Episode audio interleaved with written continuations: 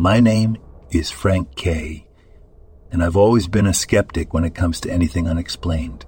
That was until I was taken to a site where a hunter was charged by a creature he claimed to be a seven and a half foot Bigfoot.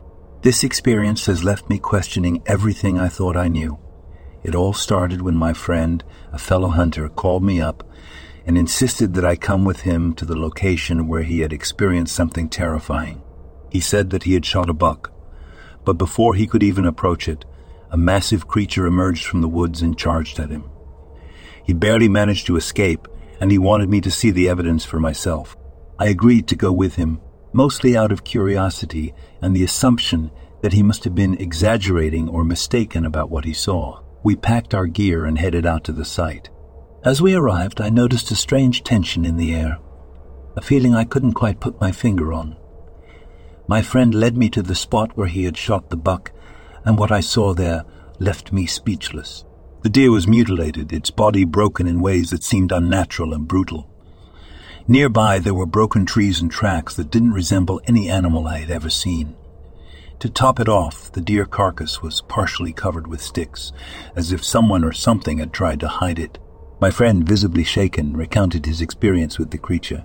He said it looked like a mix between a man and a dog, with massive, hulking limbs and a snarling, canine like face.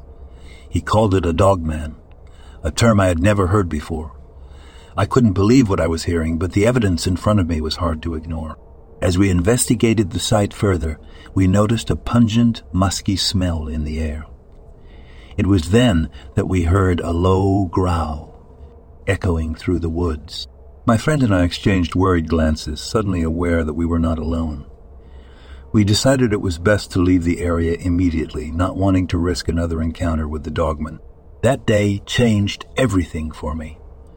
I've spent countless hours researching dogman sightings and encounters since then, trying to understand what we experienced. It was an early Saturday morning, and I found myself at the Molalla River campsite, about 20 miles south of Molalla, Oregon. I was there with a group of friends from the local TV station, filming a piece on the great outdoors and the beauty of the Pacific Northwest. Little did I know that our tranquil weekend getaway would soon turn into a harrowing experience that none of us would ever forget. We had spent the day hiking, fishing, and enjoying the scenic beauty of the area. As the sun began to set, we gathered around the campfire, sharing stories and laughter late into the night.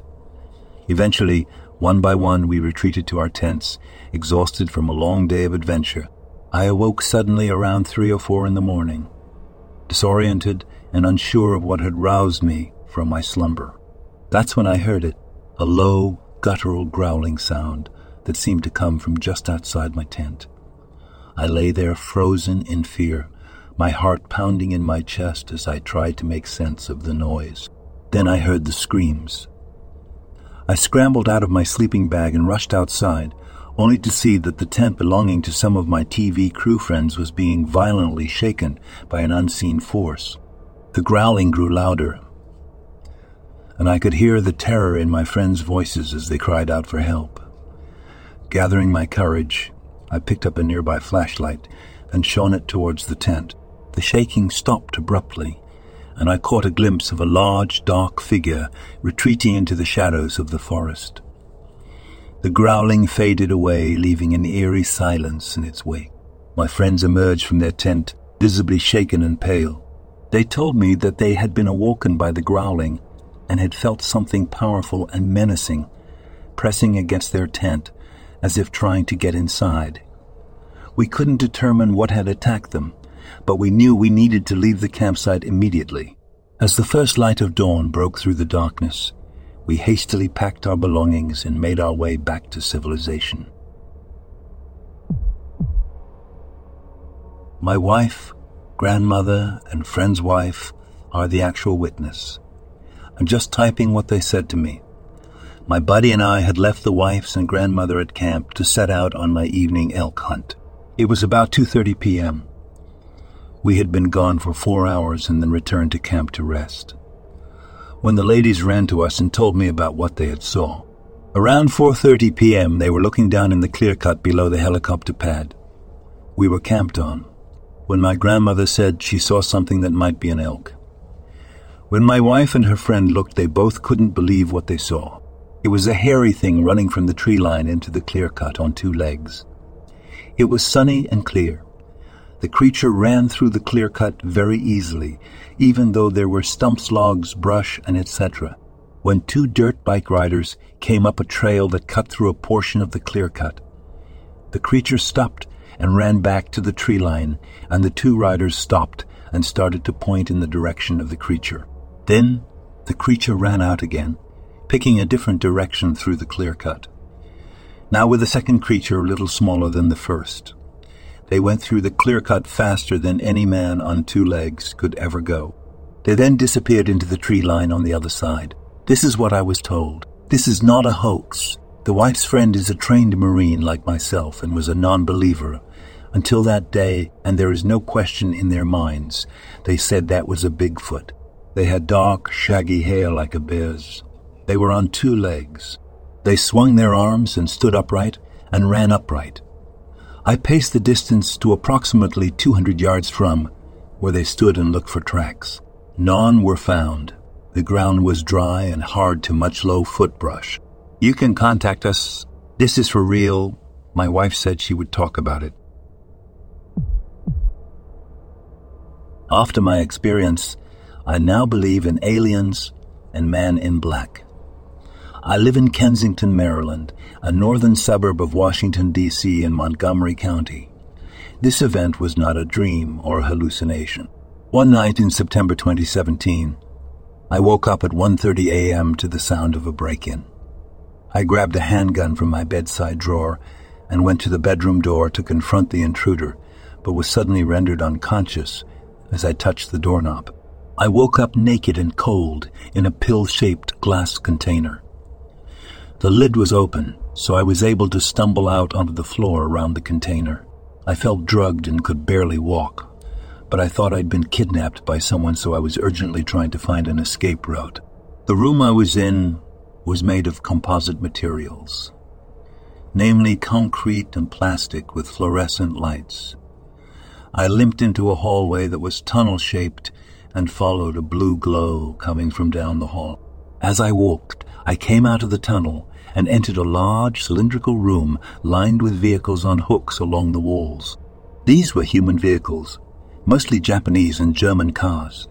Motorcycles, but some vehicles were clearly from the American military.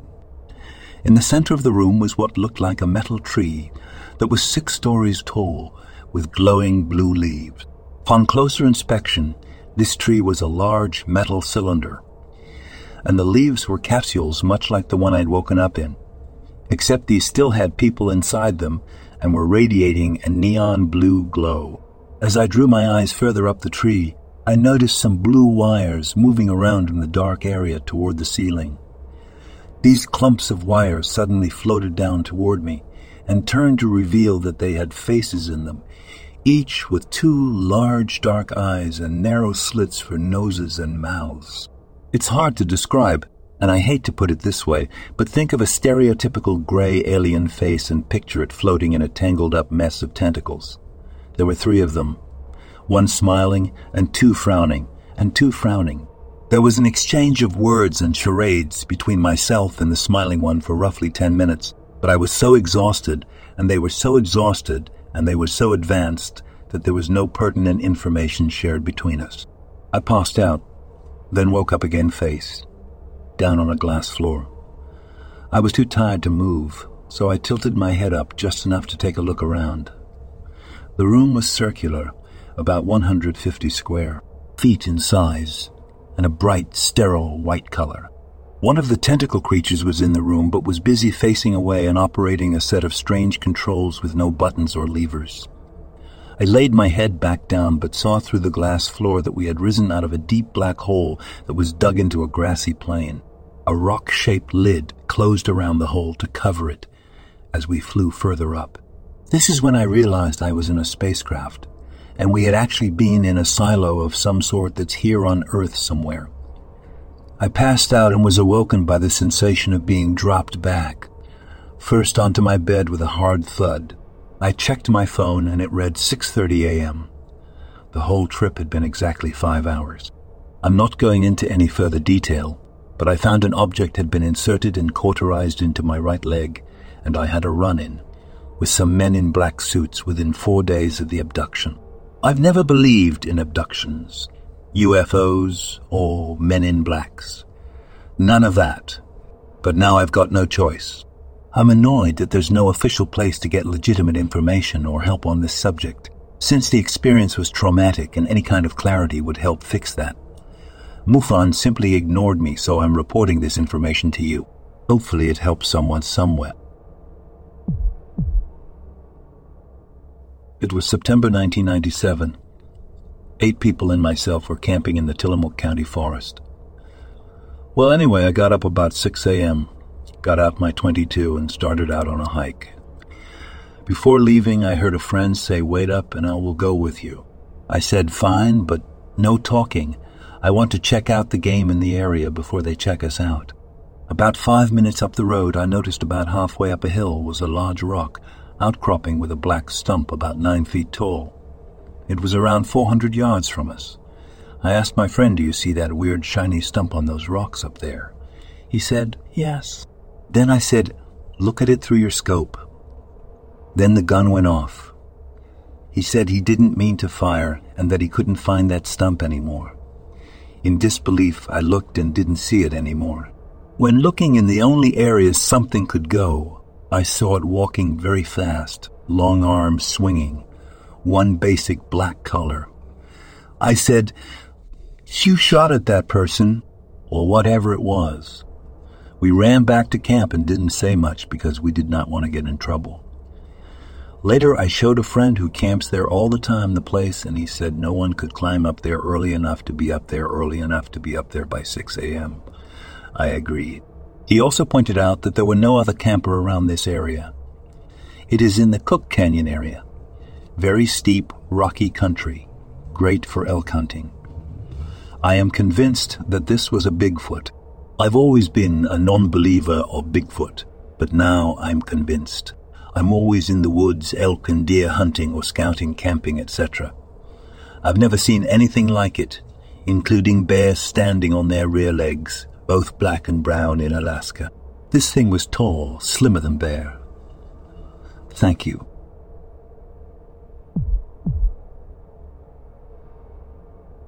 I was stationed on a Navy submarine base from 1987-89.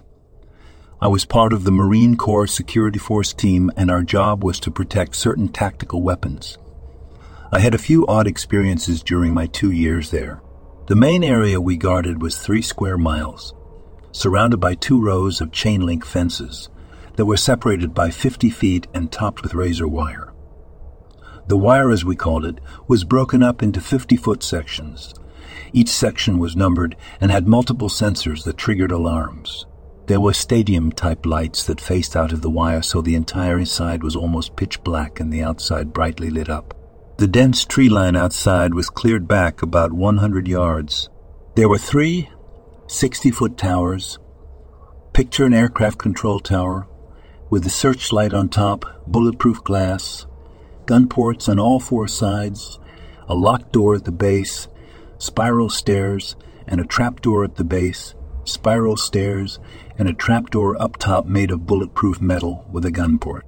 I'm five feet one, and had to stand on the heater box to see out the windows as the bottom of the glass was five feet. We were locked and loaded at all times while on duty, as it was a live fire restricted area. Come over the fence, you will get shot. I was on 12 4 duty in one of these towers the night this happened. A sensor tripped, and I investigated with my binoculars. I saw a person standing outside the first wire, but I couldn't see any features, just a silhouette of what looked like a lost hunter, which happened occasionally I figured he looked like this due to him being close to the wire and the lights shining past him. I radioed to control that there was someone outside the wire, and a mobile was dispatched. Mobiles are a truck with two Marines. Alpha, driver Bravo, passenger. I jumped back up on the heater and watched the mobile approach and deploy the Bravo in the shadows, and the Alpha drove closer and turned on its lights. We drove without headlights so as not to give away our position. When he turned the lights on, the guy wasn't there. I had been paying attention to the mobile and the deployment. Not what I should have been doing. The Alpha and Bravo searched the area with a spotlight and radioed command clear. The mobile then drove to my tower.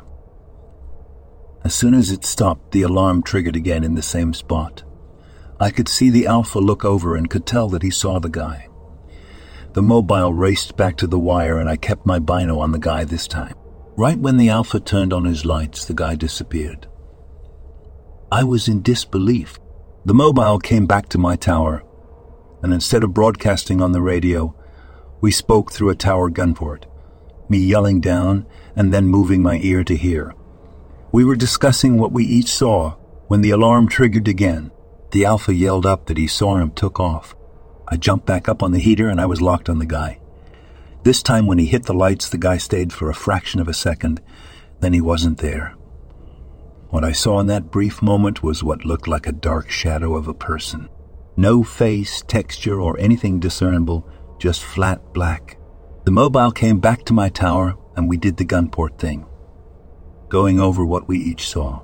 The rest of that shift was one of the tensest times I ever had.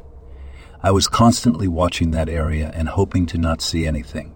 When we got off duty, the mobile and I were pulled into the corporal's room and asked what was going on. We were all hesitant to say anything, but the corporal let us know that he'd seen his fair share of odd stuff at this duty station. We told him what had happened, and he said he'd cover it in the report. Everything was logged, as we were finishing up, the corporal pulled me aside and said, You know, I just realized. The lights hit the bottom of the outside fence, so it couldn't be. He was dark because of being backlit. We both got the shivers, and nothing was ever brought up officially about it again. There were plenty of guys that had things happen to them, several that I was witness to. I wake up to the sound of distant cries and the deafening roar of stalkers echoing through the ruins of our shattered world. The dystopian landscape is a haunting reminder of what humanity has lost.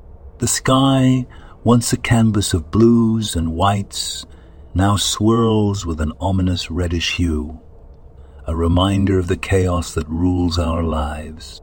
In this unforgiving world, my name is Alex, and my purpose is clear. Vengeance against the stalkers that took my family from me, as a determined and resourceful young woman, I have honed my skills to become a fierce hunter, driven by an insatiable thirst for justice. Alongside a group of survivors, we formed a team dedicated to protecting what's left of humanity and eradicating the relentless predators that feed on our fears. Among the tales whispered in the cold nights is that of the hunter, a legendary figure said to possess supernatural abilities and unmatched skills. Many dismiss the hunter as a myth, a fabrication designed to boost morale among the desperate survivors.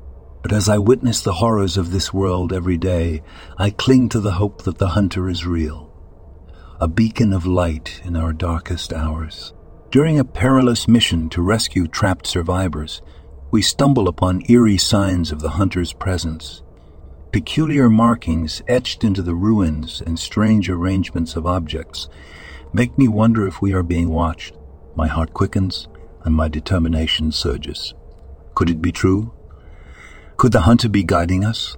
As we journey through treacherous landscapes, facing one stalker after another, I feel a haunting presence lingering in the shadows. The line between myth and reality blurs as impossible feats and unexplainable occurrences surround us. It's as if the hunter's spirit guides our every move, driving us closer to the truth. The stalkers become more dangerous and erratic with each step we take, as if controlled by an unseen puppet master. Yet, we press on, emboldened by the hope that the hunter's existence might be the key to our survival. My obsession with finding the hunter intensifies, intertwining with my thirst for vengeance. I can't help but think that harnessing the hunter's power could be the catalyst needed to avenge my family and defeat the relentless stalkers. As we draw near the heart of the mystery, we uncover dark secrets that have been buried for centuries. The truth reveals that some things are better left hidden, for they can shatter the very fabric of reality. But it's too late to turn back now. As the days grow darker and the nightmarish creatures draw closer, I am forced to confront my own fears and doubts. Can I trust the hunter's legend, or am I being led astray into a trap? My mind is a whirlwind of uncertainty, but one thing remains steadfast my resolve to protect what's left of humanity. Climactic showdown looms ahead, where the fate of our world hangs in the balance. The hunter's existence and our pursuit of vengeance become intertwined, and the horrifying truth reveals itself. A truth that threatens not just our lives, but the very essence of humanity. In the end, I am faced with a choice that will determine the path of our future. Do I continue down this dangerous road, hoping that the hunter is real and that my thirst for vengeance will be sated? Or do I embrace the unknown and place my faith in the strength of humanity, the unity of our survivors, and the hope that we can rise above the darkness that engulfs us? As the final confrontation approaches, I know that whatever path I choose, it will forever change the course of our journey through this dystopian nightmare. And as I stand at the precipice of uncertainty, I can't help but wonder if in this world of chaos and fear there is still a glimmer of hope, a flicker of light that can lead us out of the shadows and into a new dawn. I work in the field of prison corrections where surveillance is a critical part of our operations. In the supervisor's control booth, I have a clear view of the inmate housing unit control booths where my deputies closely monitor the activities of the inmates. One particular night, as I glanced at the CCTV monitors, I noticed my deputy sitting in the control booth. Curiosity struck me and I decided to call him to inquire about the person standing behind him. It was an odd sight because there shouldn't have been anyone else present, as everyone had responded to an emergency call. To my surprise, he replied that he was alone in the booth. Confused, I continued watching as the figure remained there, while my deputy diligently searched for the mysterious presence. As soon as he settled back in his seat and picked up the telephone, the figure vanished into thin air. Determined to make sense of what I had witnessed, I hurriedly went to review the security footage, hoping to capture evidence of the strange figure. However, as I meticulously examined the recorded footage, there was no trace of the mysterious entity. It was as if it had never appeared on the screen at all. Ever since that incident, whenever my gaze falls upon that particular camera angle on the monitor, a shiver runs down my spine. The memory of that inexplicable sight lingers, haunting me to this day, even though it happened six years ago. It was during the summer of my late twenties when I decided to take a solo trip to the Uinta mountain range. I had a few days off work and yearned for the serenity of the mountains, eager to camp and fly fish. My friends were all occupied, so I ventured out alone, excited to explore this new part of the wilderness. The first day went by smoothly. I caught some impressive fish and admittedly indulged in a bit too much alcohol. The sun dipped below the horizon, and I prepared my campsite for the night. It was a peaceful, clear evening with stars twinkling overhead. I gazed up at the sky, lost in my thoughts, when I noticed a flashlight in the distance.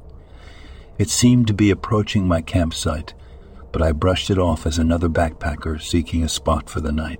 A few moments later, I noticed another light coming from the opposite direction. With a shrug, I assumed it was a late night hiker and turned in for the night. I had barely settled in my tent when I heard whispered voices nearby. They sounded devious, as if plotting something sinister. My heart raced as I tried to convince myself I was overreacting. The sound of multiple footsteps circling my campsite and unnaturally heavy breathing filled the air. Clutching the nine inch buck knife I kept next to me, I steeled myself for whatever was coming. And then the laughter started.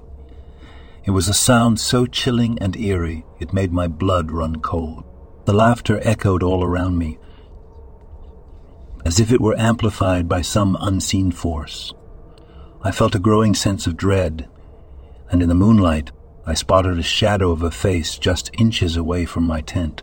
Face was elongated and distorted, barely resembling anything human. As quickly as it appeared, it retreated into the darkness, followed by the sound of running footsteps. My heart pounded in my chest, and I was amazed I hadn't lost control of my bowels. I lay there, frozen, trying to decide my next move. After an hour of agonizing silence, I mustered the courage to take action. Swiftly, I dismantled my tent, leaving stakes and poles behind, stuffed it into my bag, and grabbed my belonging. I made my escape, trying to be as quiet as possible, hoping not to alert whatever had terrorized me. I hiked for what felt like an eternity, covering nearly 15 miles well into the next day and evening.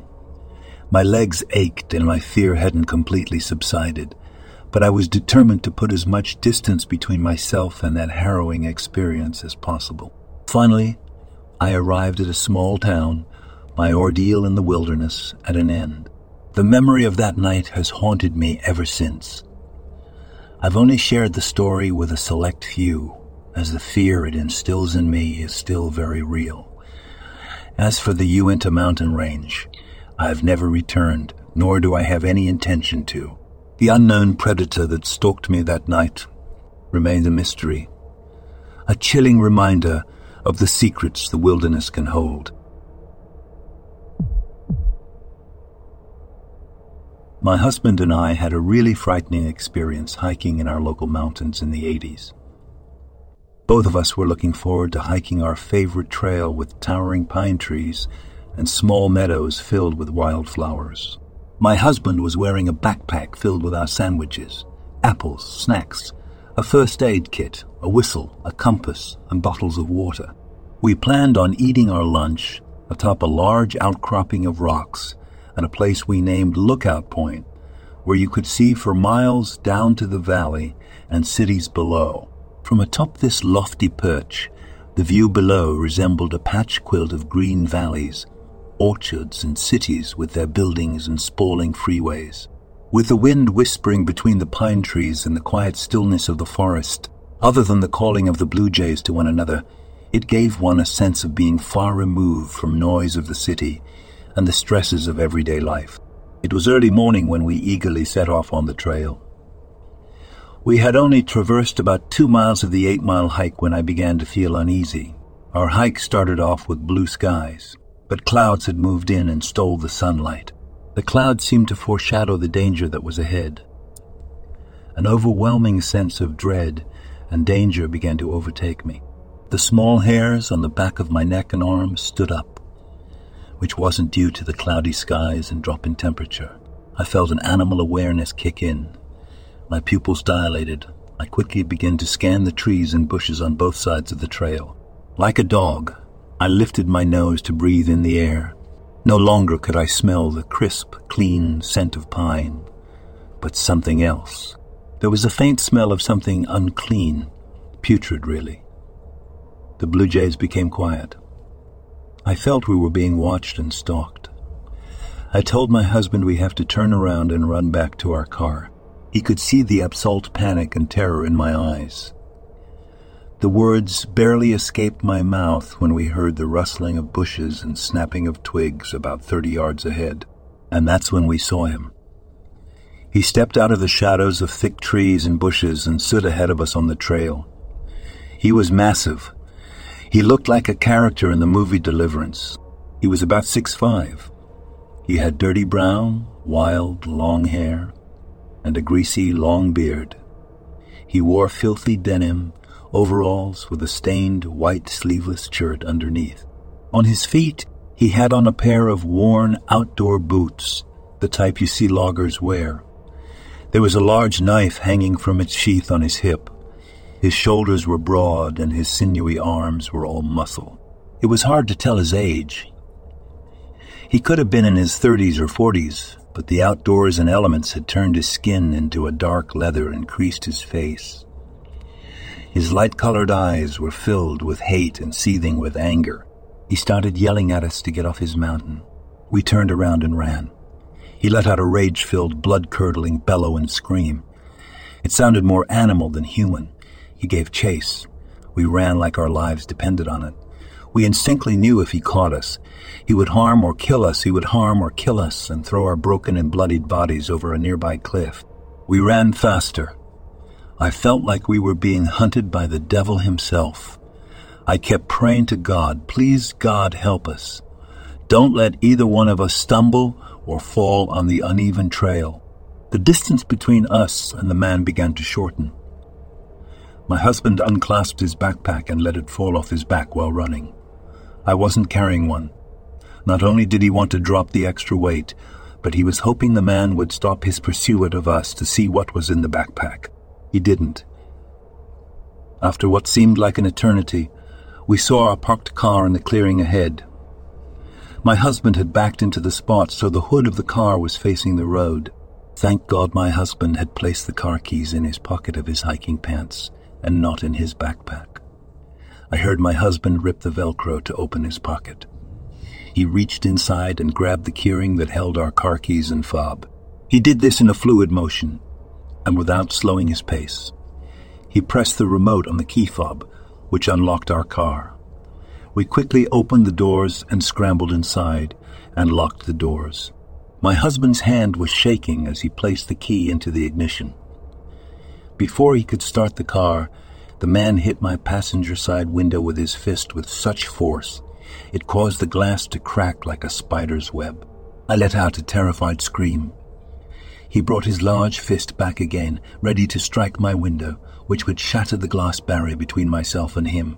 At that exact moment, my husband turned the key in the ignition, put the car into gear, and his foot hit the gas. The giant's fist missed its mark and hit the metal side panel instead. We sped off to the small village town center, about three miles down the road, to call the sheriff. We stopped at a small diner and asked to use their phone. We found out there was no sheriff station on the top of the mountain, and it would take the sheriff 45 minutes to drive to the diner from the valley below. We jumped in our car and drove fast down the winding mountain, two lane highway. We drove straight to the small sheriff station and ran inside. At the front desk sat a bored looking deputy. We told him we wanted to make a report. He called the sheriff over, who ushered us inside his office and closed the door. Laying next to the sheriff's desk was a large German shepherd who abruptly sat up from his prone position. His ears perked up and his dark, intelligent eyes took us in. Feeling we were of no threat, the dog's body relaxed and he laid back down. How I wished we had a dog like this when we hiked. The sheriff could tell something had happened to us due to my tear-streaked face. He took our report and then went out to examine our damaged car. My side panel was dented from the man's fist. The sheriff told us we were extremely lucky to have escaped. He said there were mountain men that lived deep in the woods and they didn't like outsiders or townies snooping around. He said they were very strange and meaner than a bull when crossed. He told us it's not the wildlife you have to fear, but those men. He informed us hikers have disappeared in those woods. He advised us to pack a gun if we hiked in the area again. We haven't been back once all these decades later. About four years ago, three women disappeared in that small mountain. They were not together. The women went missing within the same month, and the last we heard, they were never found. I often wondered if they had the misfortune of running into one of those deranged mountain men